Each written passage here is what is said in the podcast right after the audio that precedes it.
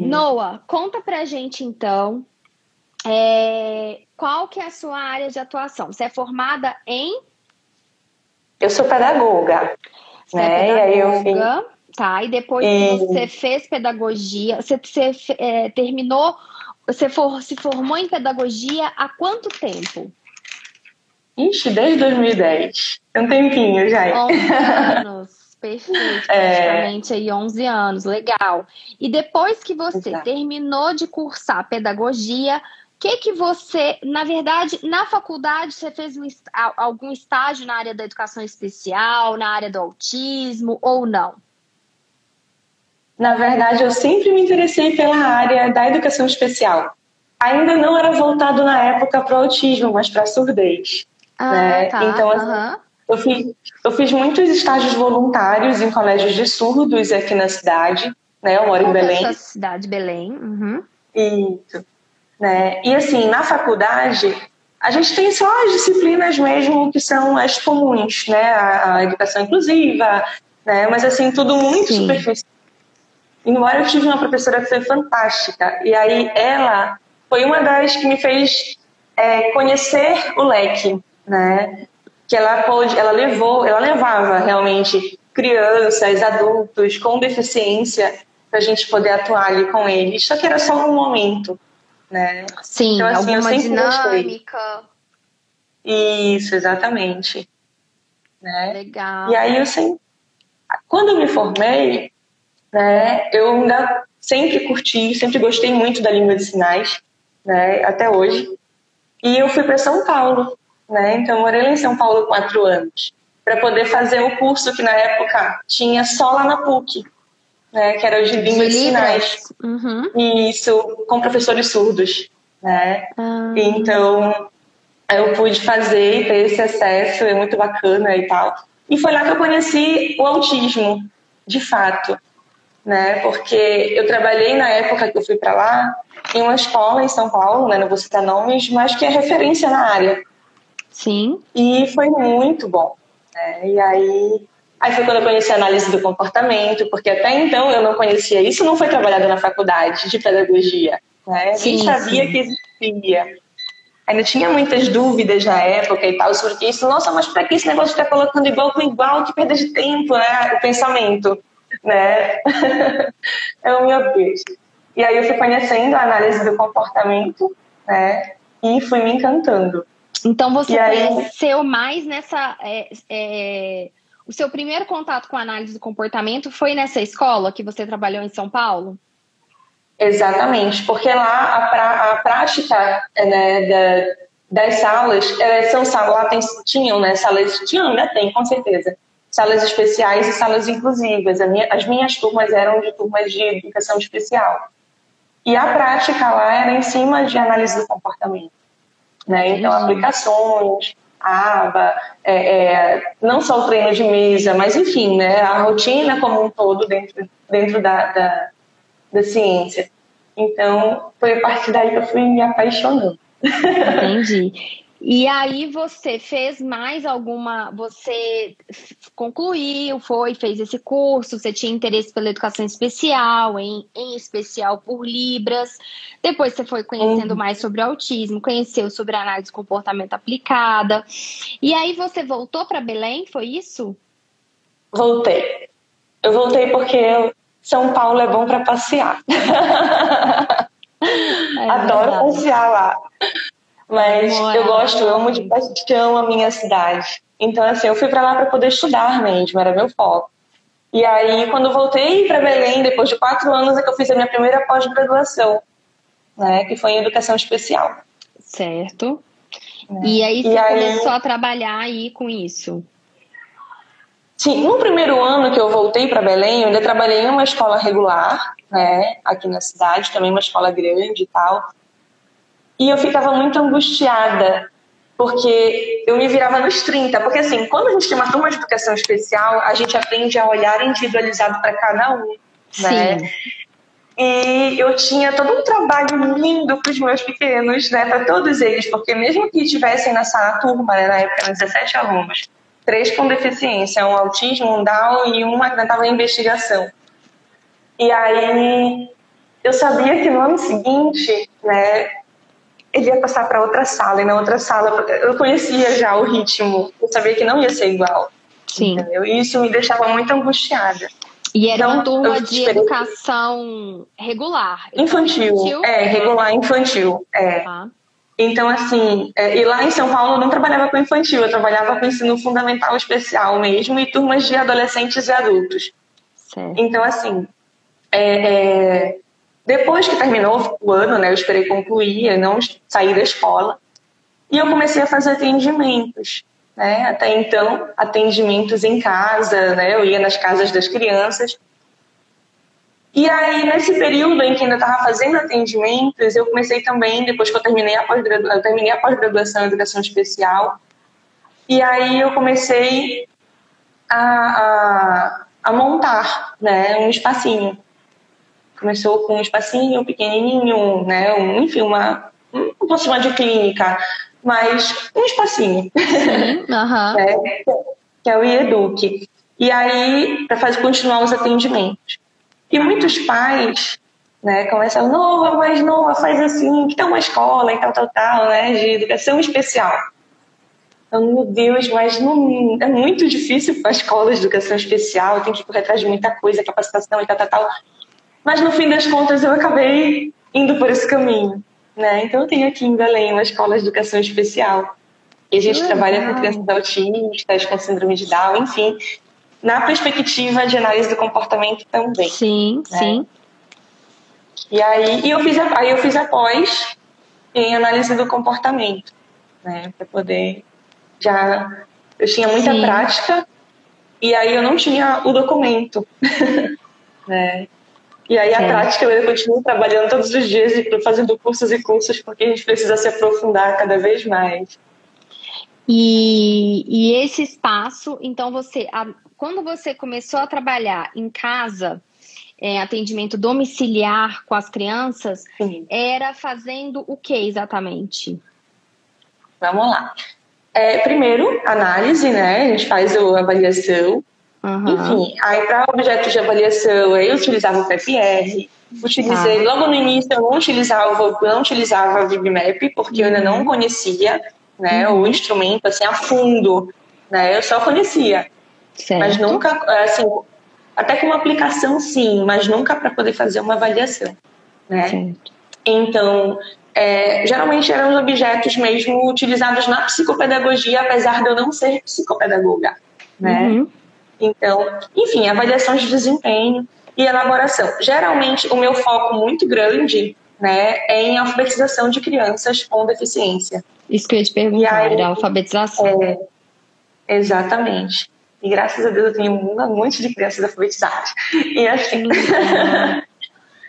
e a metodologia é bem bacana, porque o método utilizado... Eu já fiz um monte de adaptações no método. Que é, não sei se tu já ouviste falar, no método integral do Oscar Uniaquívia. É um método argentino. Não. Muito bom. É muito, muito bom. Então, assim, a gente começa com a global, né, o ensino. Então, assim, eu vim trazendo para uma equivalência de estímulos. Que quando Sim. eu comecei, eu já fazia uma equivalência de estímulos sem saber que era equivalência de estímulos. Sim, eu fiz não sabia. Você não sabia o nome. Exatamente. Entendi. Né? Então, assim, eu fui modificando, porque o método não é desse jeito. Mas, enfim. Você foi adaptando com a realidade. E esse método nem foi criado pensando em crianças com necessidades especiais, não. Foi pensado para crianças com deficiência intelectual, foi. Né? Exatamente, para crianças que, enfim, ao nascimento, então, durante o início da vida aconteceu alguma coisa, né, que provavelmente poderia ter uma questão, uma perda cognitiva, alguma coisa do tipo, e era um método aplicado na Argentina. Quem criou ele foi um argentino, né?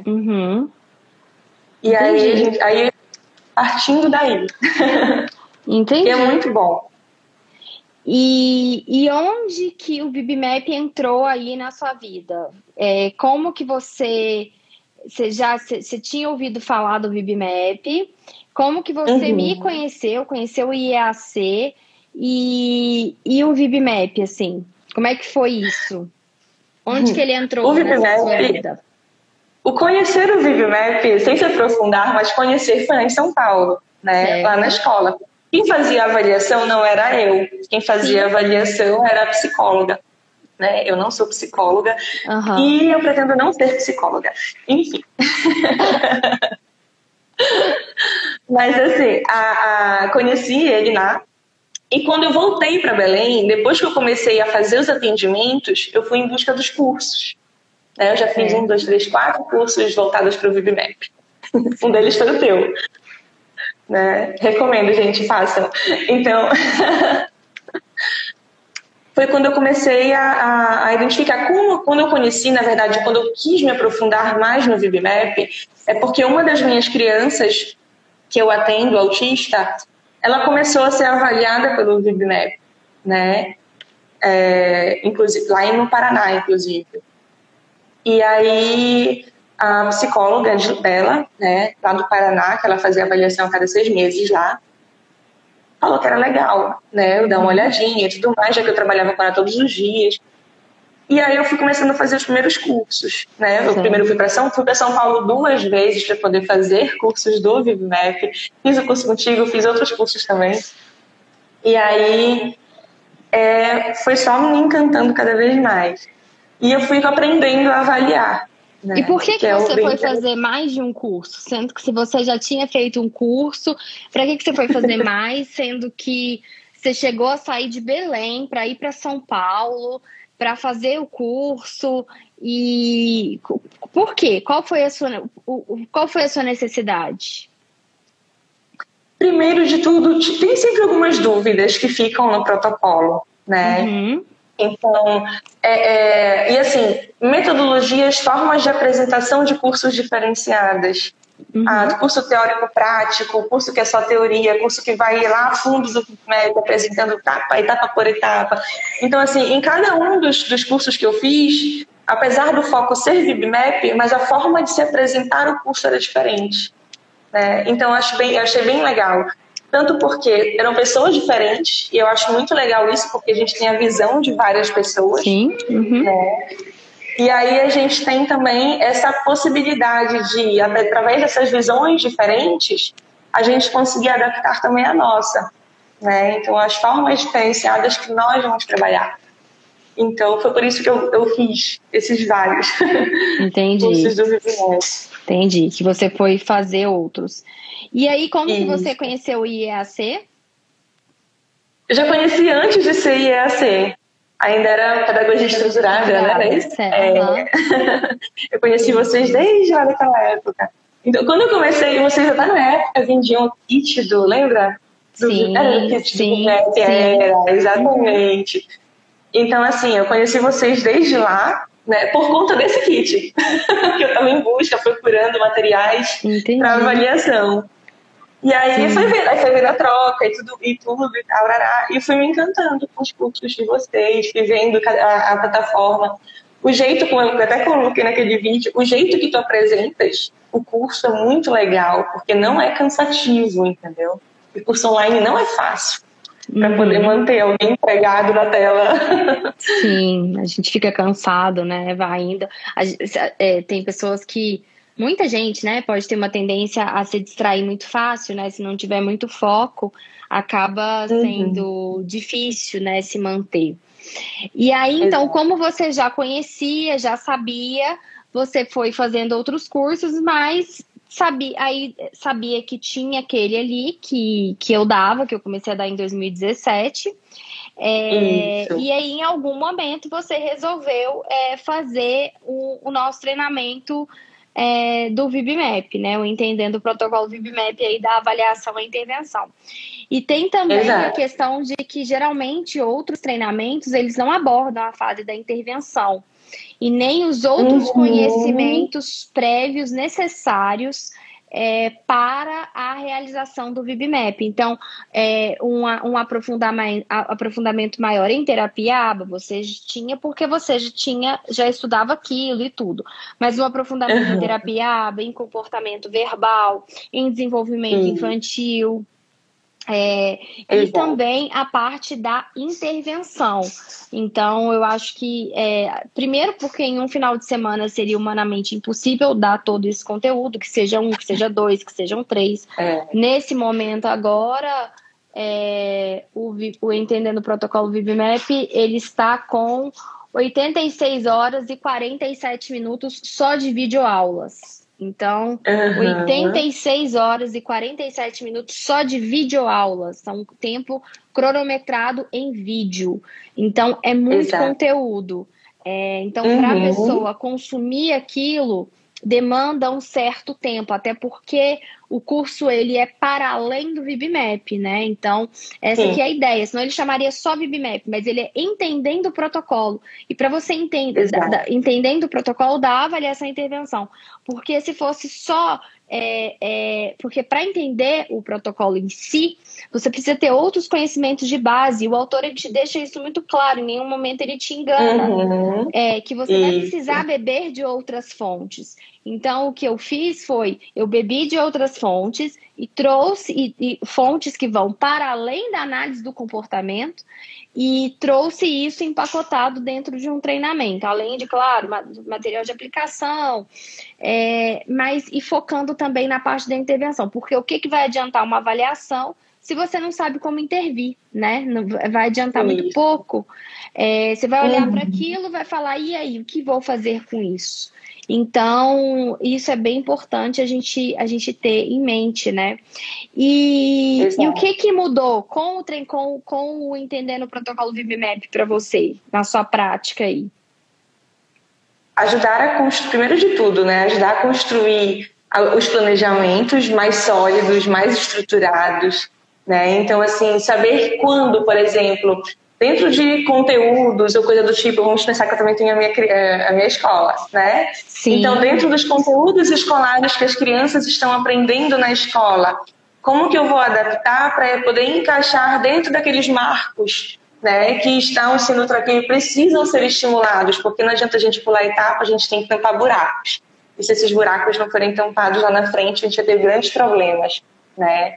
Então, assim, conseguiu perceber, dá para conseguir fazer esses encaixes, né? O planejamento, um PEI muito mais sólido, um PEI muito mais construído, né? Pautado em cima realmente de cada um ali, da sua individualidade.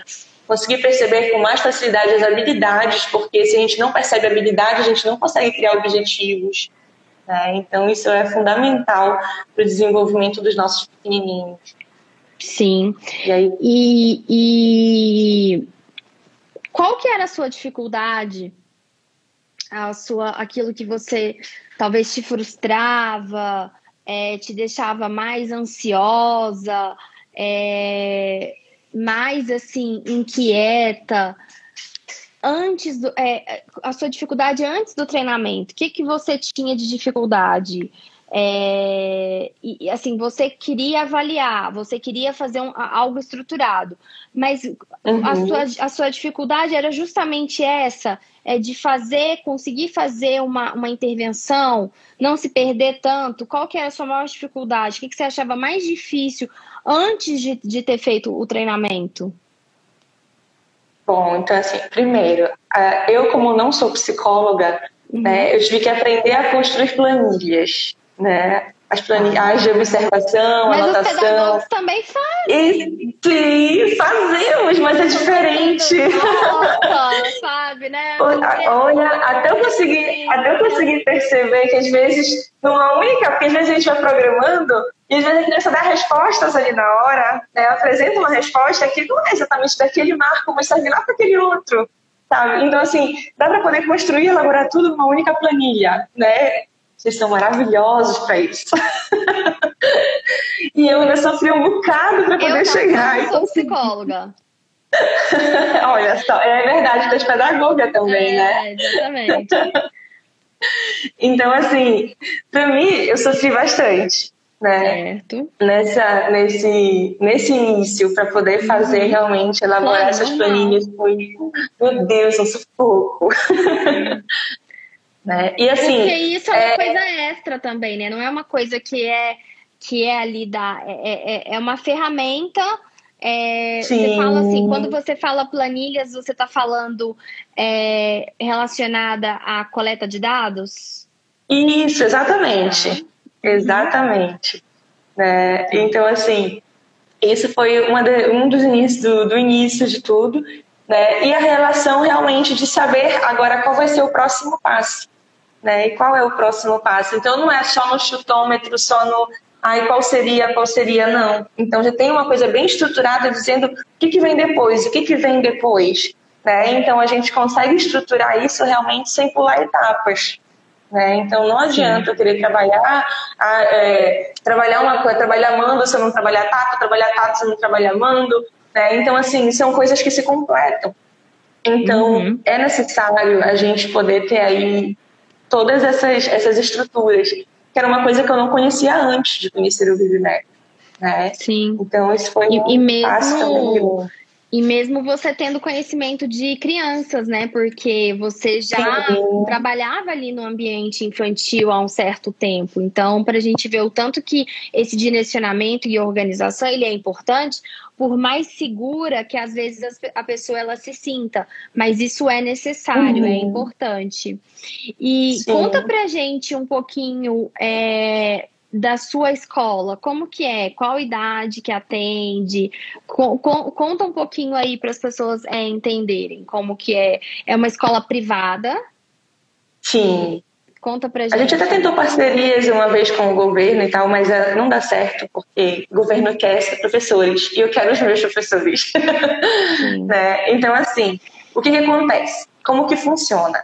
A gente não tem uma idade limite, nós trabalhamos com todas as idades, né? Inclusive idade adulta, que é onde a gente tem ali uma defasagem muito grande de terapias, uma defasagem muito grande de tudo, né? Então, como se as crianças não crescessem. E a gente não tem esse limite. O que a gente, hoje, né, nos dias atuais, o nosso aluno mais novo tem 7 anos, né, de idade. Né? Então, algumas pessoas me ligaram no início do ano: Noa, minha filha tem 4, minha filha tem 5, né? Só que, assim, não tenho como montar uma turma só com uma criança, né? Então eu preciso de pelo menos 3. A gente tenta trabalhar com turminhas pequenas, são no máximo 10 crianças, mas quando eu digo máximo é o máximo, né? Às vezes, quando dá perto de 10, a gente divide todo mundo. Então, assim, não é um ambiente gigante, quem dera, né? Vocês vão chegar lá, não tem como. A gente vai chegar lá, se Deus quiser. Vai chegar lá, sim.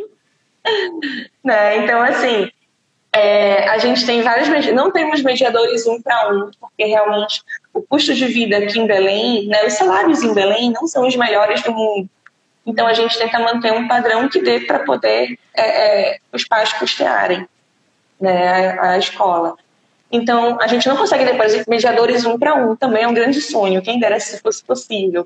Mas a gente tem ali que dá mais ou menos umas 2 crianças para cada pessoa, né? Então fica mais ou menos isso, 2 para 1, né? Já é bem. E aí, sim. Então, assim, no início do ano, a criança começa com a gente. A gente não tem, por exemplo, escola regular. Matrículas acontecem no mês X e no mês X, né? Certo. As nossas matrículas, elas acontecem durante o ano. Uhum. Porque no primeiro mês que a criança entra com a gente é quando a gente faz a avaliação.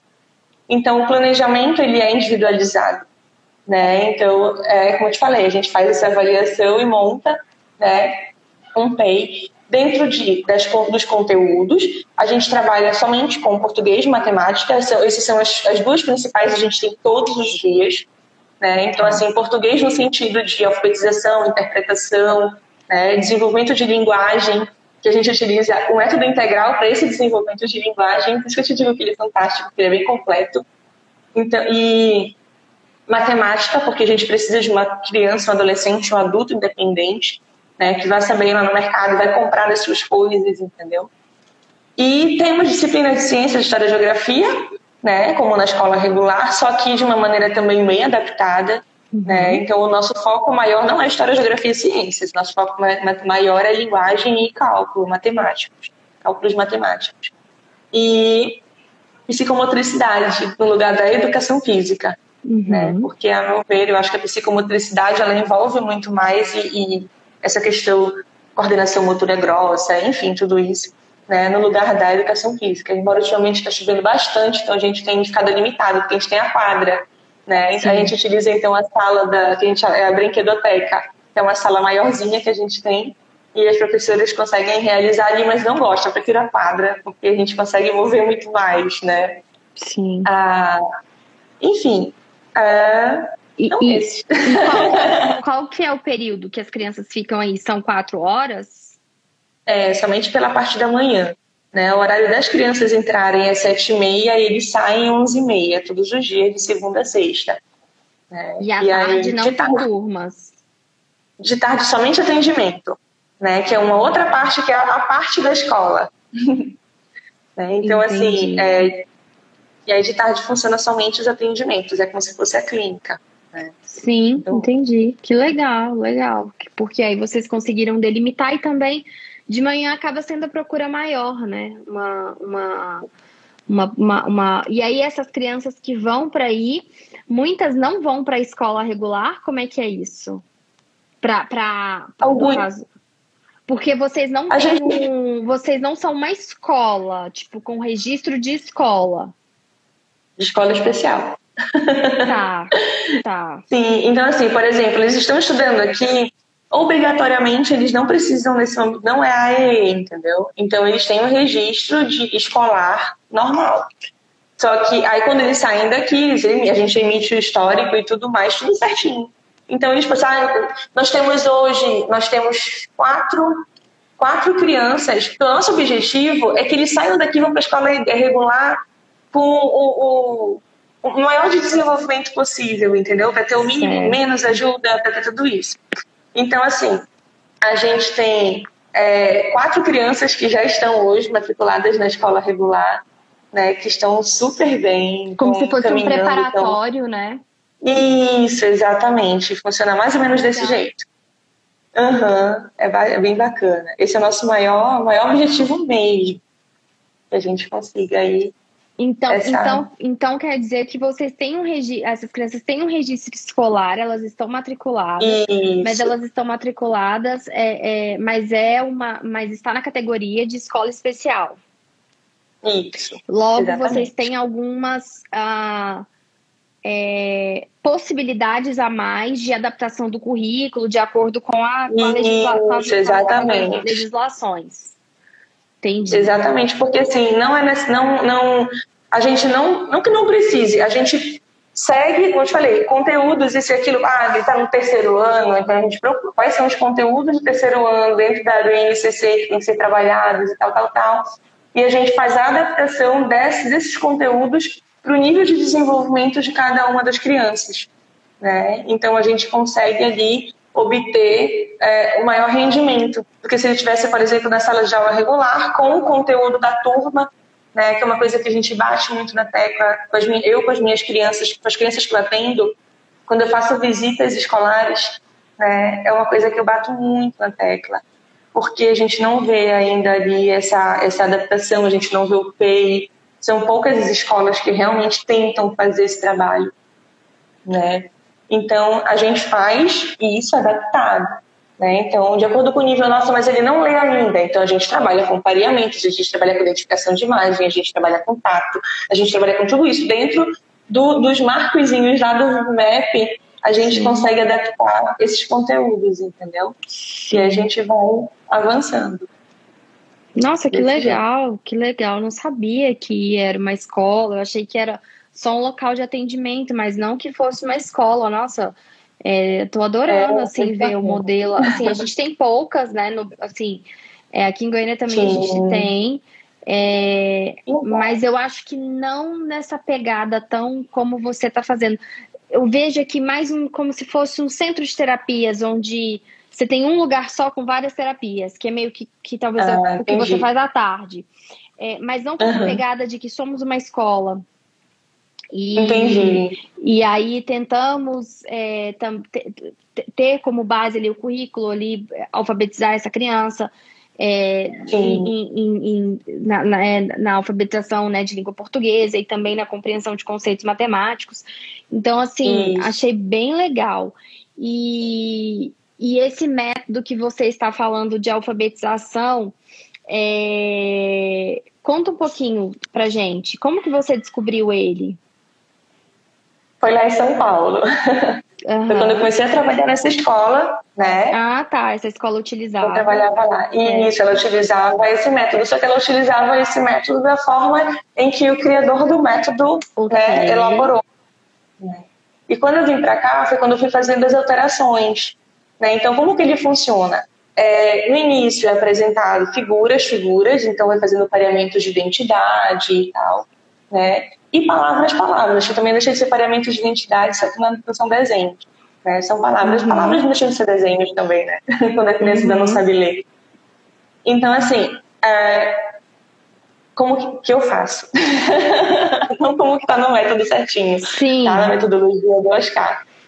Então, no início a gente apresenta esses pareamentos palavra a palavra, figura a figura, vai fazendo ali tipo um estilo equivalência de estímulos, né, para ele conseguir acertar, enfim, vai ganhando os reforçadores e tudo. E a gente constrói frases, mesmo que a criança ainda não consiga identificar palavras, a gente já começa construindo frases, né? Então a gente apresenta a cartela do POME, e aí vem aquelas... Eu utilizo as cartelas do PECs, de ações, né? Porque as cartelas do Oscar... Isso. Porque as cartelas do Oscar mesmo, elas são muito abstratas. E é muito difícil de entender, às vezes, principalmente para as nossas crianças autistas, que são super concretas. Né? Então, a gente utiliza ali os pictogramas de imagens, né, de ações e tal, características, isso e aquilo, para poder montar as frasezinhas. Ah, menina come bolo. E a partir daí a gente vai trabalhando a interpretação. Quem come já vai ensinando as perguntas, os intraverbais já vão começando a aparecer. Né? Então, quem come, o que ela faz, o que, onde, quando. E aí a gente vai ensinando ele a interpretar mesmo antes dele saber ler. Sim. Porque quando ele chega na fase da leitura, né, ele já tem a interpretação e a gente tem menos trabalho. Sim. É muito bom. Então, assim, e depois com as palavrinhas, elas são coloridas. Cada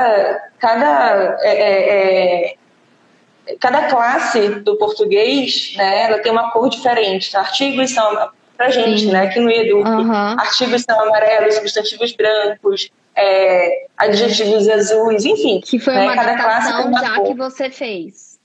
Não, essa é do Oscar. De cores? É porque você falou... Isso, assim, das cores. Tá. Não, mas você falou assim, isso que a gente... A forma de apresentar. Tá. E, é porque, assim, as cores, elas podem variar de lugar para lugar, certo. Tá, não tem um padrão. Então, o nosso... Isso, nosso é aqui, tá. Esse é esse. Tá. Então, assim, por que as cores? Porque as crianças começam a criar uma ideia de sequência. A gente começa com o amarelo, que é o artigo, depois vem o branquinho... E a gente começa a criar e vem o estímulo de linguagem, né? Que às vezes a criança que fala palavras soltas começa a falar estruturadamente, montar, construir frases, falar coisas, entendeu? E aí pedir com adjetivos, a coisa mais linda do mundo, meu Deus do céu, quando a gente começa a fazer isso. Então, a gente já vai estruturando tudo isso. Até na hora, por exemplo, quando a gente já chega no momento em que a criança já está conseguindo ler... O ler que eu digo no início, identificar, né? Não é leitura. Identificação de palavras, a gente constrói textos com as palavras memorizadas. Então, eles já leem, já identificam todo o texto, já conseguem interpretar e responder tudo que está lá. E aí, quando já tem um número de palavras grande, a gente começa a desmembrar isso. E aí, a gente traz a sílaba. Porque é muito mais fácil a gente trabalhar e mostrar que bola é uma bola e a gente ter ali a bola para poder provar que é a bola, do que eu ter um bó separado, um lá separado e entender esse conceito de juntar, entendeu? Então a gente desmembra. Isso faz parte do método do Oscar também. Né? Então a gente vai desmembrando e aí vai transformando e formando novas palavras com os pedaços de cada uma. Né? Nos Estados Unidos eles usam muito assim no início, na educação infantil, as sight words, né? Que é justamente essa, pelo método global, pelo menos no início. Lá é predominante o fônico, mas é comum no início, na medida quando eles estão inserindo essa criança no mundo letrado, fazer esse pareamento de palavra-figura. Então, igual você falou, bola com bola. Então, e aí se chama sight words. Então, é bem comum isso. E nossa, muito legal, assim, eu não conhecia. Muito legal, assim, adorei, assim, saber. E aí você gostou e você vê que dá super certo. Dá resultado. Sim, legal. Porque como eu te falei, então assim, antes deles lerem, eles já sabem interpretar, entendeu? Então na hora que chega, no momento de fazer leitura, eu tenho muita criança que quando eu começo, que chegou pra mim, que já sabia ler fluentemente, né? Lindo e maravilhoso, mas a gente perguntava quem fez tal coisa, ele não sabia dizer, né? Sim. Então assim, leitura maravilhosa, mas o processo de interpretação muito primitivo. Então a gente teve que partir do início, voltar para as frases, né? Então, com o método integral, a gente já tem essa facilidade, entendeu? Porque a criança já interpreta antes, já aprende o que são as perguntas-chave, né? E aí lá na frente a gente já consegue perguntar as hipóteses, os achismos, né? Por que você acha que aconteceu isso? Né? Por quê? Porque já tem toda uma criação, já tem todo um entendimento de interpretação lá atrás. E como eu te falei, a linguagem é estimulada. Nossa, eu tenho um pequeno que eu atendo, paralelo, Michele, né? Nossa, tem um pequenininho que eu atendo que ele falava assim, palavras bem soltas mesmo, não conseguia estruturar frase nenhuma. Sabe o que é zero de frase estruturada? É só palavras soltas. E aí, assim, super rápido, que às vezes ninguém entendia o que ele falava. Né? E aí, com o método integral, nossa, o menino está falando. E quando a gente começa a desmembrar, ele foi aprendendo a falar pausadamente. Então, todo mundo entende o que ele fala agora. Ele fala pedindo, ele dá características das coisas. Eu quero um tablet azul, por favor, tia Noa. Sabe, coisa mais linda desse mundo. Nossa, então, que legal. Dá uma olhadinha.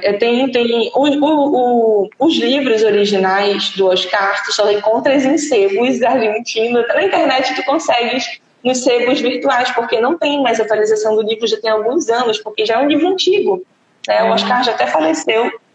Então, assim, eles são em espanhol, né? Ele é argentino, nunca foi criado, nunca teve uma tradução para o português. Eu dei sorte porque o espanhol é minha segunda língua. E assim, a filha dele, né, do criador, Ana Cecilia Oñativia, ela tem um livro escrito em português, que é Alfabetização em Três Propostas. Né? E aí lá ela trabalha 3 metodologias e a terceira é o método integral. Né? Então ela faz um resuminho ali do livro do pai dela. Bem bacana. Que legal, aprendi bastante hoje, legal, acho que para quem, acho que é sempre bom a gente tá aprendendo e tá vendo as possibilidades. Eu não defendo nenhum método X ou Y, eu acho que a gente tem que ver a necessidade da criança, e principalmente focar em ensinar comportamentos, entender o processo de alfabetização como um conjunto de comportamentos a serem ensinados, desmembrar isso, ensinar passo a passo, mas focar primeiro na linguagem, quando é o momento de focar na linguagem, quando essa criança já tiver mais estabelecida, aí sim você entrar com demandas mais acadêmicas e pedagógicas. Mas assim, nossa, acho que todo mundo aqui que viu e que vai rever e vai ver isso aqui depois, vai poder aproveitar bastante e trazer novos conhecimentos e novas possibilidades, né? Até de pensar numa escola especial, de pensar em formas de organização. Eu acho que isso é super importante, principalmente para as crianças. Eu acho que existe uma lacuna muito grande na fase adulta, e eu acredito que também no ensino fundamental 2, né? Então, existe uma lacuna grande que vem aí disso. Então, assim, fico super, super feliz em saber. Você tá aí de parabéns. Eu fiquei feliz da vida. Não, o prazer é meu, e você vai voltar para contar mais pra gente aí. Eu vou te fazer você vir mais, já te avisando antes. A gente vai falar um pouquinho mais aí das práticas e táticas de alfabetização que você tem utilizado. Mas fico super feliz, foi um prazer falar com você, um prazer te ter como aluna.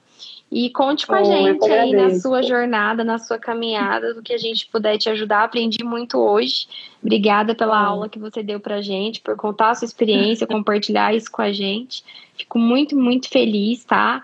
Beijo grande pra você, Noa. Obrigada, tá? Obrigada, viu, Michele? Obrigada mesmo. Beijo. Beijo, pessoal. Tchau, tchau.